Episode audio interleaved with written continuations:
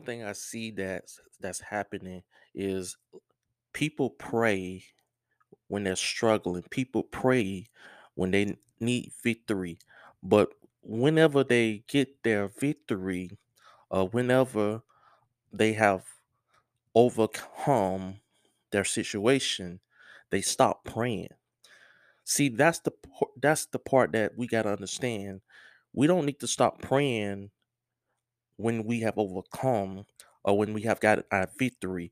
We need to continue to pray. See, people only time people want to pray is when they're struggling.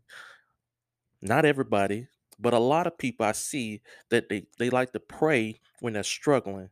Oh Lord, help me out. Oh Lord, I need it. I need it. But when they get their victory, you can't find them at a prayer meeting. You can't. So I see that we need to not just pray when we're struggling, but we need to pray continually. Pray when you're in your victory. Pray always. One thing we're not doing is praying enough. Amen.